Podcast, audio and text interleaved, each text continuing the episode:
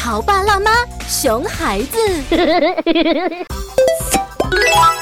爸爸，爸爸，嗯我告诉你一个秘密，啊，什么秘密啊，豆豆？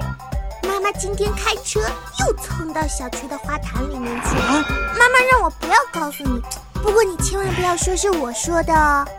哎，你嘛，这样也不是一次两次了。豆豆啊，这个就叫做女司机，你以后千万不要像你妈那样啊。你们俩在那说我什么坏话啊啊，没事没事没事没事，别告诉你们啊。有请九八八故事广播特邀嘉宾。或许你还不知道，开车开到花坛里，其实暴露了司机视知觉空间关系能力的缺陷。什么是空间关系呢？比如我在哪儿，你在哪儿，我在你的什么位置，你附近的东西和你的方位关系是什么等等，这些都是空间关系。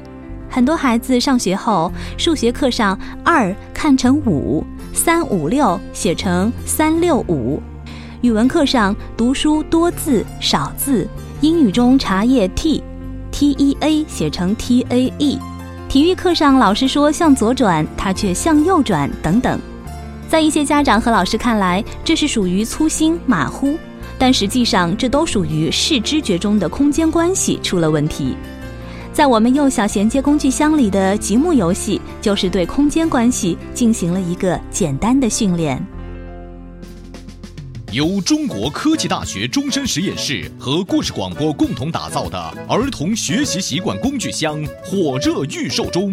它帮助即将入学的孩子养成学习的仪式感，学习到上课听课的方法，了解预习、复习、做作业等学习的过程，提高孩子的动手能力，构建语言数学思维能力，而且帮助家长了解孩子视知觉、听知觉、数学思维等八大学习能力的发育状况。